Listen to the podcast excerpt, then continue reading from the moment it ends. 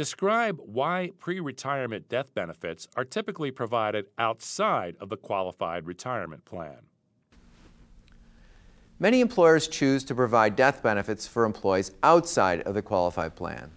One reason is that the benefit structure generally does not provide an appropriate amount of insurance. In defined benefit plans, the death benefit is tied to the participant's benefit, for example, 100 times the monthly retirement benefit. This means that the death benefit would be quite small in the early years when the participant may need the insurance protection the most. Insurance in a defined contribution plan poses a different problem premiums are taken from the participant's account and can reduce the ultimate retirement benefits provided. Another reason to provide benefits outside of the plan is the tax advantages of Section 79 group life insurance programs.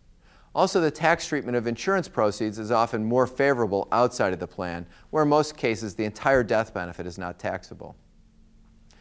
For small organizations, however, providing the death benefit in a qualified plan may be more administratively convenient and may do double duty for the retirement dollar by offering a tax favored way of providing permanent life insurance. Small business owners also sometimes use qualified plan assets to purchase life insurance for estate planning purposes. If the individual has a life insurance need, the most available assets to pay the premiums may well be in the qualified plan. Now, as we discussed with a profit sharing plan, there are no limits on the amount of the account that can be used to purchase life insurance.